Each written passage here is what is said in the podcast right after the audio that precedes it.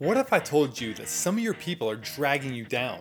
That they're slowing your growth and limiting your company's potential? Would you know who they are? If not, do you want to know how to find them and get rid of them? That's exactly what my guest today will teach us, and it's massively entertaining.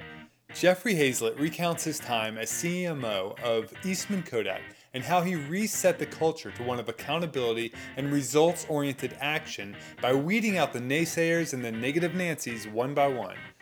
Fair warning, he gets animated, and there's a bit of adult language, but this is one of my most fun episodes yet, and I know you're going to love it. It's also my first live recording, so be sure to stick around to the end for bonus questions from the audience.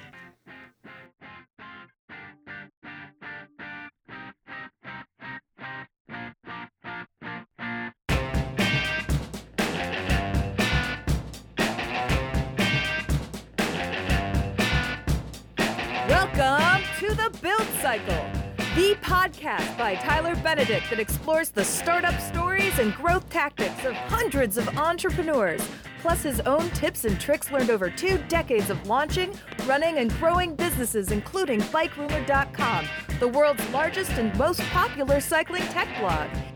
If you're thinking of starting your own business, the Build Cycle will give you the tools and inspiration to do it right. Now, let's dive into this episode of The Build Cycle.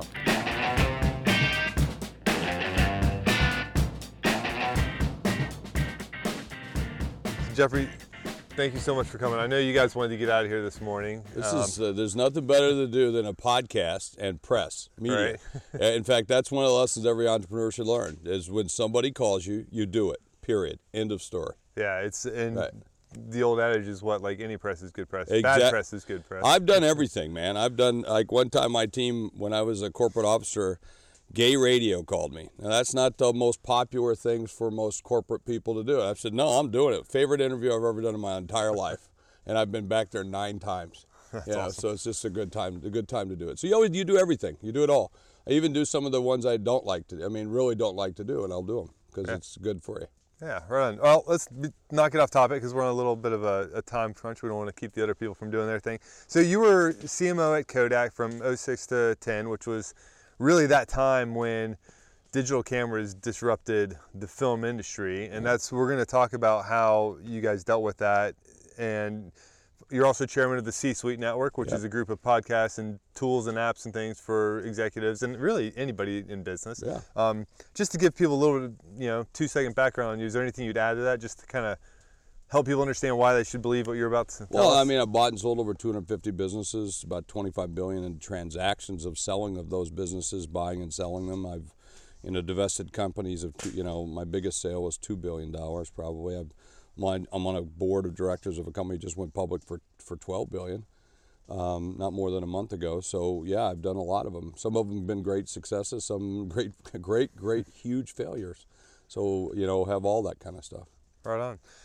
All right, when you were at Kodak, you were telling a story earlier about how somebody came in with a digital camera, and obviously Kodak was in the film business, Yep. and to them, and then and this has been a widely reported story. They're like, "Hell no, you're Yeah. gonna kill our business." Right. And what happened was, it sure enough did kill their film business, along with everybody else's film business. But what I'd like to talk to you about is because you were there and you saw that, and then you guys went on to try and figure out some other things to resurrect the business that were not the digital camera per se. Is what was it about the corporate culture there that prevented you from seeing that as an opportunity instead of a threat? Well, that was actually done back in 1975, so well before I got there. But and it was clear that once I got there, I started, you know, hearing the story, the legend of that story. That, and then you'd also sit back because I was also, you know, a customer of Kodak. I'd done a lot of work with them in the graphic arts industry because I was in the printing industry for a long, long time. And Kodak was at the forefront of that. That's a main portion of their business was the graphic arts. So the imaging science, material science. So, but yeah, when you get inside of that, and by the time I got there, that was clear that the, actually it was clear that that time the digital camera th- phase was going to go by us. It was going to go by us because you're not that far ahead of it. Meaning you got to be ahead of it. So we invented the very first digital camera back in '75. We've pawned the first one off. In fact, we put it in a script of a video that we did that we pawned it off to Apple with the grace of an anaconda swallowing a rabbit. I mean, it was like that's that we forced Apple. I mean, we were that powerful at the time to take this really shitty camera and go to market with it. That was back in 1996. So, and by here I was, you know, now uh, 20 years late, 20 years later, and now I'm at this company, you know, um, or at 10 years later, I guess. I'm at this company, and uh, knowing all that history, knowing all that background, and so it was real clear that man, we're not going to be able to do that. We got to now find something else. So is it going to be? Was it going to be disruptive cell phones? Was it going to be you know inkjet printers? Was it going to be this? Was it going to be that? You know, I was in the mode of like we had to change the whole thing. Well, I, you know, I truly one of the things most people don't know is I wanted to buy the company, and I actually tried to buy the company on a side hustle uh, which didn't endear me well to some of the other officers of the company, you can probably imagine. But nonetheless, you know, I said, look, we should sell the name off. We should sell Kodak. Kodak, the name, we, got, we could have got $2 billion, $2 billion just for the name. And I uh, helped bring on the licensing of the name because the name was still that strong. So we built a hundred million in less than four years. Built a hundred million dollar uh, licensing business just using our name and that was it. That was just money that we got just by using our name, and I put it on everything. I mean, if it wouldn't move, I'd put it on it. You know, uh, batteries and uh, you know all kinds of camera accessories. But I even put them on glasses. You know, in the UK, there's you can get Kodak glasses. Um, Brazil, you can get Kodak glasses. So there's lots of different things. What happens is you can only move as fast as your slowest common denominator. And there's a group of people who have control. If you have control of the culture, you have control of the company, and you're the you're the you're the the champions of no. You're the champions of naysayers, and that's what you have in the company. There's I don't care how powerful you are, you're not going to get shit done. You know, and I have a rule that I actually wrote in my very first book when I left Kodak. I wrote a book called The Mirror Test, and I call it the Rule of Thirds. A third of the people get it right away. A third of the people eventually get it, and there's a third of people who never get it. Never. Ever. And you have them in your business today. You have them in your life. And yet we spend most of our time focusing on that bottom third and having that bottom third control everything that we do in our businesses, everything we do in our lives. And, and I'm I've learned over the years, especially as I get older, is to cut the bottom third out as fast as I possibly can. So the very first day I joined Kodak, I had to make the decision to get us out of the Olympics. Now, think about this. In 1896, the first modern day Olympics, Kodak was the very first sponsor of the modern Olympics. And ever since then, Kodak had been a sponsor of the Olympics worldwide since that time period. And on my first day, I said, We're leaving it. We were spending $100 million, $100 million a year in sponsoring the Olympics and all that goes with it. Do you know how many cameras you have to sell at a 10% margin to pay for $100 million? Let me give you the answer because uh, people in Kodak started shouting out answers. I said, there's, no, there's not enough fucking cameras sold in the world by all the companies that are selling cameras that could pay for that sponsorship. So it's asinine to even think that we should be doing it. So I remember pointing out to the person in the room and saying, Who's in charge of the Olympics? I knew her name, and I'm going to say her name.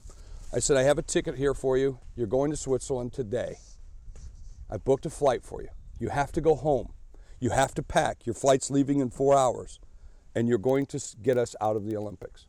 That was my first day. Sitting in front of 7,000 people who work for me in the marketing department. Okay? Give you an idea.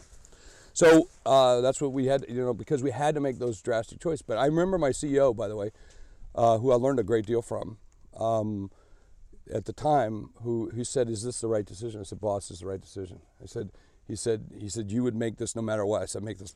I'm, betting that this is the right. I mean, I'm, this is absolutely. There's no no way we can do this. We've got to operate differently. So, but in that reason, I'm bringing this story up is I said to the rest of the team, I said, uh, and I talked to him about the book, The Goal. If you've never had a chance to read this book called The Goal, every one of you should read the book. Because in the book, it talks about this young, this guy who's uh, got a Boy Scout troop, and he's trying to figure out how to run businesses, how to do this and how to do that. His marriage is falling apart, and and uh, he takes these Cub Scouts on a, on a, on a trip up the hill. And as he's taking up the hill, well, there's these fast kids that get way ahead, and there's these slow kids and so he devises the system where he's like interchanging them so they can only move as fast as the slowest kid. And he realized that's the stupidest thing he's ever heard of. So So, so that's where I got this rule of the third, the third, the third. And I just basically told everybody in that room, I said, there's a third of you that are going to try to stop us. I'm go- and I said, I'm going to hunt you down. I'm going to hunt you down in this company. I'm going to find you. I don't care where you're at, where you're hiding. I will find you, and you will leave this company. I said, uh, uh, We love you. We love you. We thank you for everything you've done, but we are going to miss you. Okay? Uh, So because how, how do you identify those people? I mean, some Oh, of them are going to be obvious. They're going to be bitching and moaning about everything, but there's, you know, there's some that don't, and they kind of can ruin the corporate culture, you know, from the bottom up or the top down, and you know. Well, but so- you also you, you you have to identify by just being relentless in your pursuit of doing the right thing. So imagine the, the second day I'm there. I invite customer. I got customers coming in. I got you know when you're an executive at that level, you. Oh, thank you. Yeah. When you're an executive at that level, you know I have my own floor, right, with only two of us on the floor, the entire floor. I got my I got a conference room that's maho- I got a mahogany line room. I got a, co- a small conference room. I got a big ass conference room. I got all these resources. I'm in my big big conference room. I got customers come in. A customer sits down on the chair. The chair is so old and dilapidated that in this big leather chair, he falls over, hits his head on the table, cuts himself. We have to call the ambulance to pick him up. And then I go around the, the conference room and I find out there's three other chairs that are broken. And I said, uh, so I called my assistant and I said, Julie, I said, you got to order me 12 chairs. And she goes, yes, Mr. Hayzlett, no problem, and blah, blah, blah, blah, blah. Well, then I go back in there a week later and there's still these broken chairs. Like, what the hell? I just asked you to order these chairs. Get some damn chairs in here, you know? Because at, at the level of which you're op- operating for a company that size, when you say go do stuff, you know, like you, like give you an idea, like even on a, we have a private jet service and I mentioned I like Diet Mountain Dew. From then on, my plane, the plane is stocked with Diet Mountain Dew. I'd be in frickin' China. There's like cases of Diet Mountain Dew. They don't serve Diet Mountain Dew in China, okay? Because that's the way they operate. And and so here she could she I, she said I said Julie what's what's the deal and she goes well we can't order 12 chairs. I go what do you mean can't order? It's against the rules. We can't order 12 chairs. What do you mean it's against the rules? We can't order 12 chairs. I said okay thank you. Then I thought for about 30 minutes how do I get around this? So I went to her later in the afternoon. I said, "Can you order six chairs?" And she said, "Yeah." I said, "Order two orders of six. And so I did. And two weeks later, the CFO comes to visit me, and he says, uh, uh, "Well, first the comptroller came to see me because it gets escalated." And so you, you can't do this. Well, yes, I can. And they go, "Well, you can't order. You can't order 12 chairs." I didn't order 12 chairs. I ordered six, twice. And that's what your rules say. So that's what I did. And so then the CFO comes to me and said, says, you, you can't do this. I said, Frank, all due respect, I, I, one, I can, and two, I fucking did it. So there you go. So, and your rules allow for that. And so, you know, those are the kind of things you have to do in order to do it. But now I know who they are.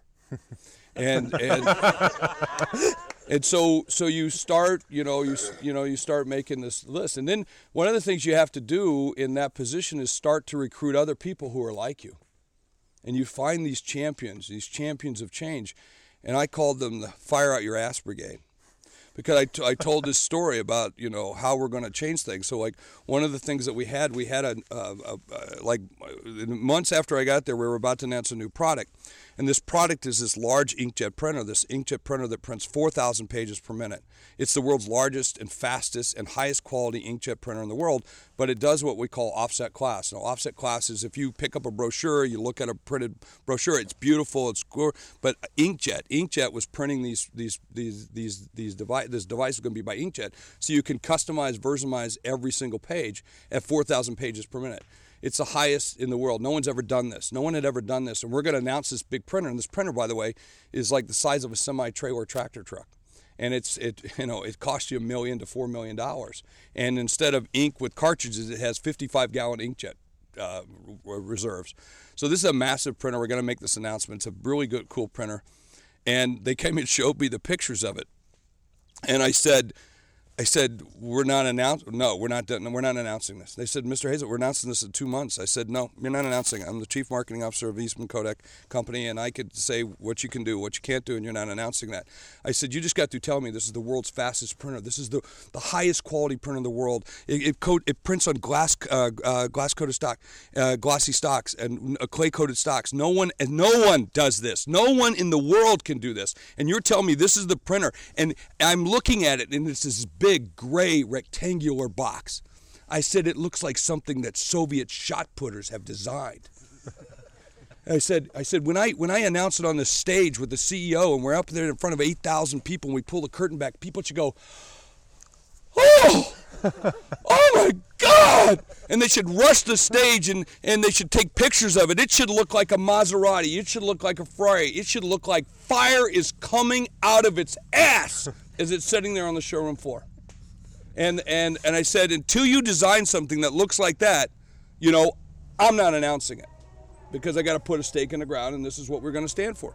And they said, could we have a couple weeks? So they came back, and I wish I could show you a visual of this, but they they they, they made the top white. They put they, they rounded the corners.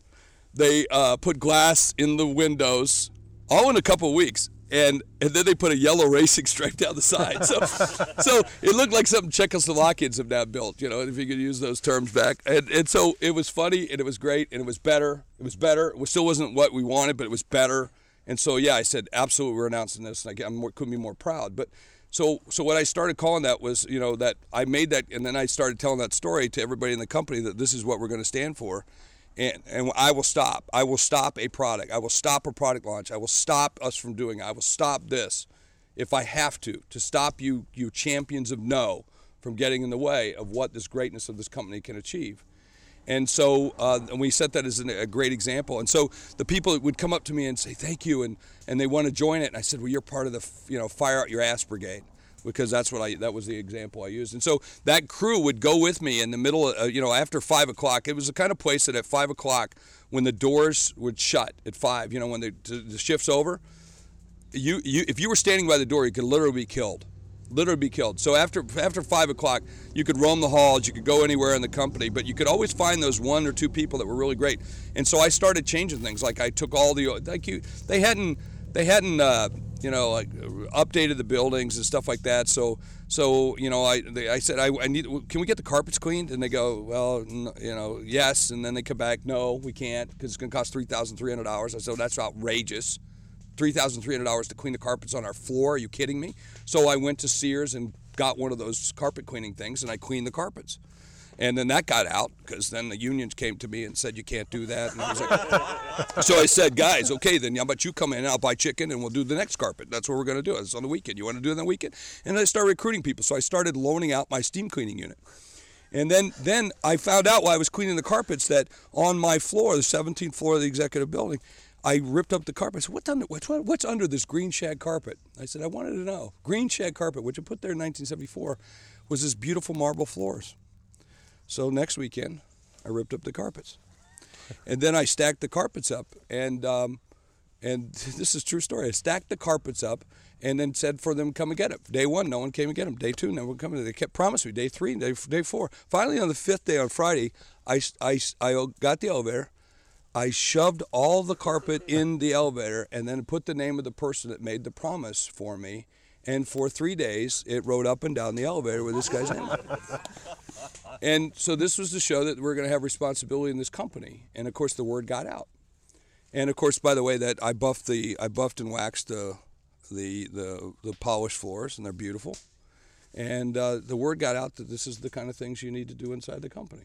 So I feel like you have stories for days, Yeah, you can, weeks, yeah, right? Yeah, you can. You, can. and so I want to I want to reel back into the, the, the culture side of it because I, I feel like you know for people who are starting a company, there's so many of us that you know we start a company because we're excited about what we're doing, and we have no idea about management or all these other things. We just know we want to build this great thing, and so to create a culture or manage a culture in the right direction, like you were, you know, using these tactics to do that. What are you know, if you don't have the opportunities to rip up carpet or something, like what are a couple of things that you notice about the culture in general that you could recommend to entrepreneurs to just watch out for and, and, and nip them in the bud, right? Exactly what I just said. Find the identify the champions of no and drive them out of your company. Drive all the naysayers, the obstructionists that get in the way of doing what you're going to do, get them out of your frickin' company. You identify them in days. You know who they are. They're not going to change their behavior. And by the way, that's difficult because it's going to be your sister, it's going to be your brother, it's going to be your cousin, it's going to be your best friend, and it's going to be somebody you don't know. And that's my point. It's everybody. And they come in all shapes and sizes. The second thing that I think is most critical is the stories I just told you. You're going to stand for a certain thing. This is it. This is our standard. If it means shutting things down, if it means returning product, if it means, you know, doing doing the most just, you know, uh, big, broad, bold things, that's what you have to do to do it. And then the third, which I think is very clear from the stories that I was telling, you lead, you do it. You absolutely do it down to the, you know, like we, we had cost cutting matters, as you can imagine, in a company like that to go from where it was to where it was. You know, I, I was trimming, trimming hundreds of millions of dollars and rearranging the budgets to, to get them to be outbound rather than, than, than just heavy cost centers. And, and, you know, so we did things like, like little things like we have to cut the garbage service off. You have to, you can go get to the biggest, the, the biggest fight we had was the fact that you, that we you wouldn't we the janitors didn't couldn't pick up your garbage at your desk anymore. So you had to take your garbage down the hall to a central closet and dump your garbage. I thought we were going to have a frickin' riot. And and finally I just said to everybody, "What the hell do you do at home?" Right? What do you do at home? Does somebody come into your house in some trash ferry pick up all this trash? You know, you take it to the main thing. If it's in your bathroom, you dump it in your kitchen, or you dump it into the garage, or you dump it somewhere. How about do the same thing? And so then, then, then the you know people complained that the bathrooms were getting clean. About what did I do? So I started cleaning. I started cleaning all the bathrooms. Well, one, I, I true. This is a fact. I like a clean bathroom. Okay, so uh, so yeah, if it's dirty, you clean it, right? I mean, what's wrong with that? Yeah, and one of the other people here at Fireside Conference mentioned a great story about you know they'd come in on a Monday morning and see a kitchen sink full of dishes, Dishes, that people yeah. left, and and rather than like take turns or blame, he, they just called everybody in. Everybody did it as a group, and then that set the example that hey, you know, you got to clean your own stuff up, right? So you almost certainly, I'm guessing, had to not only identify the A players and the, the positive people that were going to champion growth in your companies, but also probably recruit some at some point and bring people in. Like, No, I really didn't. no. I brought one person in the entire time I was there. I hired one person who's still my partner today. Um, But for- by, by for the way, who was a too. person who, who who years ago, who years before, actually kicked me out or tried to kick me out of a convention because I, I I I bent the rules and brought somebody in I shouldn't have brought, which was totally true. I did, and because I'm always stretching the rules because I don't think rules apply to me. You know, that's you know, certain people that, that just live their life that way, and so I'm one of those people. And uh, until I find out that rules do apply to you and you have to adhere to them, but I will push them until I can because they're frickin' rules. And um, so yeah, he tried to kick me out. But uh, by the way, he's one of my he's my best friend. I would die for him. He'd die for me. I think. So Uh, what about for C-suite network and some of the other things you've done since? Like obviously you recruited people to build these other companies. Like I- how do you identify those positive people before they're in Well, one, I think great people attract great people. So I think the more you exhibit the things that you do and the way that you lead, other people want to follow. So that's that's one. Um, and then those people find great people as well. But you find great people everywhere you turn. You just got to look. You just got to be ready for it, and you got to be open to it. And then sometimes you you gotta you see you see things in them that they don't see in themselves and you you nurture that you got to nurture it so yeah I uh, today I'm looking for always looking for great people Yeah. and and I find them. But many times they they actually I think once you start doing the things you do, they start coming to you and you find them that way, which is really cool. appreciate the input because I think that's one thing we struggle with is you know like you said a lot of times these small companies you're hiring your friend, your brother, your sister, your mom sometimes, and letting those people go is really tough. But you got to make hard decisions. But to grow the hopefully, company. yeah, but hopefully you can keep those people and you find the right roles. The the the, the problem you have sometimes, as I said uh, earlier, you I, I was at some other thing and. Uh, as an entrepreneurial journey, it's the same for every entrepreneur. It's the same for every business. You start off as one man or one woman bands, okay? That's how you start. The next evolution is then you you add devout followers. So it's people who are standing by you, people who believe in you, people who love what it is, and they just happen to be there, and you grab them because one, you don't know any better, and two, because they will, and they'll come and work for almost nothing and everything else. We all know that. Then there comes the next level in the business where you have to add skilled practitioners and professionals and things. The problem is is in moving those people at the second level to the third and whether you can and setting level setting the expectations to talk about the conditions of satisfaction of what it will take to move to the next level. So the person who was your finance person at the second level probably is not going to have the skill set to move to the next level if you're growing at the scale that you think. But because of your feelings for that person, you, you leave them in a place where they're going to fail. And so it's real important that you don't do that. And so you have to have really great, good, hard discussions early on about what it takes to move to that. And by the way, that also includes you. There are times in which you're the chairman, you're the you're the CEO, and and uh, if you've ever watched some really smart companies, they know that, that I can't be the CEO of this. I've got to bring in this person. I've got to bring in this person. But I'm a great, you know, architect. I'm a great this. I'm a great that. And so you have to learn those skill sets and know what that is. And that's an important thing to do when Probably one of the hardest too, is Oh. to, to realize your limitations and and realize when somebody's going to do the things better than you. But that's also incredibly important is to bring people in that are better than or you. you just and that's also a great strength, isn't it? Yeah. The the realization of I am really good at this, right?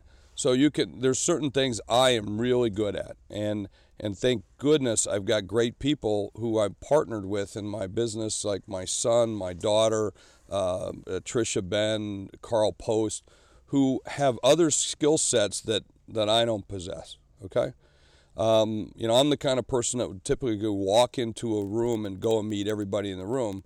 You know, like my wife or, or somebody like Trisha will walk into a room, meet one or two people, and get deep conversations and know everything. I'll never be that person, right? And uh, not that I don't love you or wouldn't want to, I just don't have the patience or the skill set or or the aptitude to do it as well as that, um, just because of who I am and my own attention spans and everything else. But to understand that, or to understand I have a business partner who starts almost every phone call with, "Hey Jeff, you're not going to want to hear this."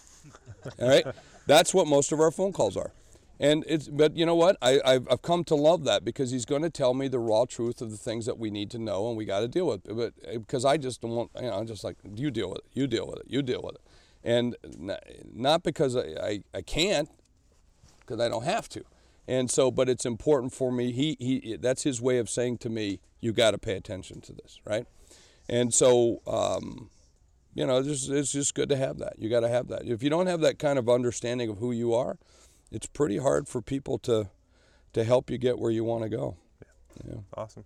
Thank you so much. There's a lot to digest in that, and I appreciate your time. You bet. Thanks. Hey, stick around because at this point we got a couple of questions from the audience. This first one, we couldn't really pick up on the mic because we didn't have it aimed out at the audience. So the guy said basically that he was hearing from Jeffrey that a lot of the people working for them that were these naysayers were missing out on the purpose. And so he asked, How did you connect purpose with the future you wanted to create for the company? Here's Jeffrey's response. That's a that's that's a, a really insightful question, and it's, it's I will also tell you that it's a, a little piece with that. I also had to help change the purpose, because at a company like that, everybody wanted to go back, and this is what they would say: Jeff, make it like it used to be. The comfort zone. Right, and I said, "What do you mean, like it used to be? You know, we were great. Make it like it used to be." I said, "It will never be like it used to be." All right. And and so I said, look, I will never look like I used to when I was 21. I look better today. And so it was a mindset that we had to do. So I, I really understood the nature that mood is sometimes more important than culture.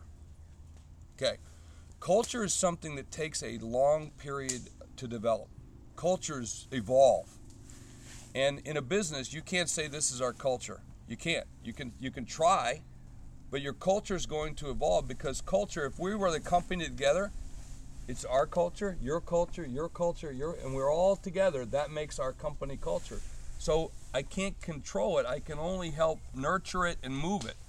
But mood, mood is to me everything. Mood kills a business or makes a business. If you have a bad mood, have you ever been to a restaurant that is like a five star, unbelievable restaurant, and the mood of the people that work in it are really shitty? Like, like, quite frankly, like most airlines. Okay, airlines do their best. The, the be- airlines are supposed to do one thing: what? Get you there safely. That's it. Not crash the plane. Okay, but the experience that you have with the people makes it so bad that you you you lose track of the fact that they're really doing a great job. Right? Have you ever been to a shitty restaurant? The food's not that great, but it's so much fun, right? And you want to go back. That's the way you got to look at the company too. And how do you shift the mood, right? So I had to have the level set of like, let's be clear, we're never going back to this new, new days. We're going somewhere else. If you want to get on that boat, if you want to go there, great. If you don't, get the hell out of this company. And you have to literally be like that. And so that's the shift. It, but it's I, I can't tell you how incredibly hard. You know, think about this in your own. If you're running smaller business, think about compounding that times 45,000 or 150,000 people. It's a really tough thing to do. And so you, you have to. We put in a program called FAST. Uh, I can't even remember the acronym, but I. It was like you know, fo- oh, focus, accountability, simplicity, and trust. That that we talked and we talked and we talked and we showed people because I you know, it's a theme. So it was like around focus. What is it that you do? What is your promise? What is that you have you you in the company have to deliver? And how does it relate to everything else? Accountability is then how do you deliver that promise? And if you say you're going to do it, we're going to do it. Simplicity was we actually had the word S was speed that we had to do it with with with great speed. And then the CFO came to me and said, Jeff, we have to change that. We have to make things simple around here. You know, not complicated. You can imagine all the rules that we had. And so we literally started sunsetting rules and, you know, you can't do this and do, do this. And so we, we made simplicity, which was really cool because the acronym was all about driving change. So we changed the acronym halfway through the, the camp. So it was like, wow, what a great, great lesson. And um, so, you know, so each of those really led us to, um, to, to make it make a bigger change. Thank you. Thank you. Good question. Anybody else? Super. Well, thank you letting me share and be a part. You you got What one? the, what was the T? F A S T? Trust. Trust. Yeah, thank you, Trey. Trust, which is around, which is around. Uh, I call it more tension now than trust, but uh, around the trust piece was really around having healthy debate. That it's okay to it's okay for you to challenge because you got to imagine in a company like Kodak you couldn't challenge anybody, especially if they were an executive, right? And a lot of times I would go into plants, you know, and I would meet meet with the workers and, and, and I spent a lot of times I, I was one of the few officers that actually went and visited customers and then went into the plants and would go and hang out with people and do the things because that to me that's just the way you do it. So but i learned things like you know that when they do make film by the way they make when we do make film by the way the last roll of film that that has been made already last roll of film that you ever see in your life will be made. But there but let me be clear there's you know, like trillions of feet still in warehouses around the around the world. But when they when they line up those those plants and by the way the plants are like a mile long they do it in the dark the workers complete blackness complete black because it's film if you turn the lights on it fucking ruins the film so you can't you know, it makes sense but i didn't know that and you talk about so i went into there when they were making it one time I, it's the most scariest thing I've ever been in my life. I mean, I've been, I've been in caves before, you know, and this was like scary. So it was like unbelievable. But you got, but you go to these places, and then, then the employee, the employees would say, "You're the first officer I've ever met in the company," you know, and it was like, wow. So, so we had to instill this kind of whole thing around trust, and and it was okay to have healthy debate, and that's what we call it, healthy debate. I, I'm, you might say this to me, but I might say no. But it's okay for us to have that conversation. So, so that that was a place where it was very odd. It was very in big companies they get that. It's very autocratic. Like this is the way you're going to do it. So people didn't do it. We're gonna switch it over to Jan's Thanks so much. Thanks, uh, guys. presentation. Thank you. So, thank you guys. Thanks, Tyler. Thanks. Hey, thank you, man.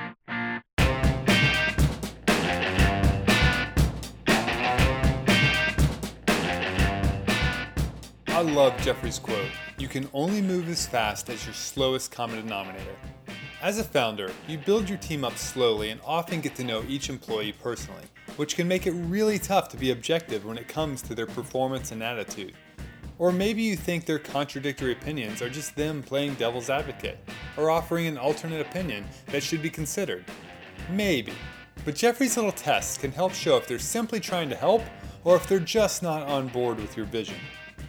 I really like his tactic of making everyone state their job, explain what they do, and how that drives the company forward.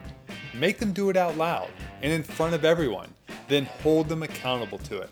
If they're not performing, it'll quickly become obvious to everyone and to them, which makes it a lot easier when it comes time to let them go. This tactic has the added benefit of creating a culture of responsibility. When everyone knows that everyone else knows what's expected of them, and they see everyone else performing, they're more likely to perform at a high level too. And as the question at the end suggests, this helps keep everyone focused on the mission, understanding what part they play and why they're important. As always, thanks for listening. I hope each episode is providing value in some small way in helping you grow your company. Let me know. Leave a rating and review on Apple Podcasts, Stitcher, or whatever app you're using right now. If there's a topic you'd like me to cover, hit me up on social media. I'm at The Build Cycle on all three. Here's hoping your team gets it. Until next time, keep building.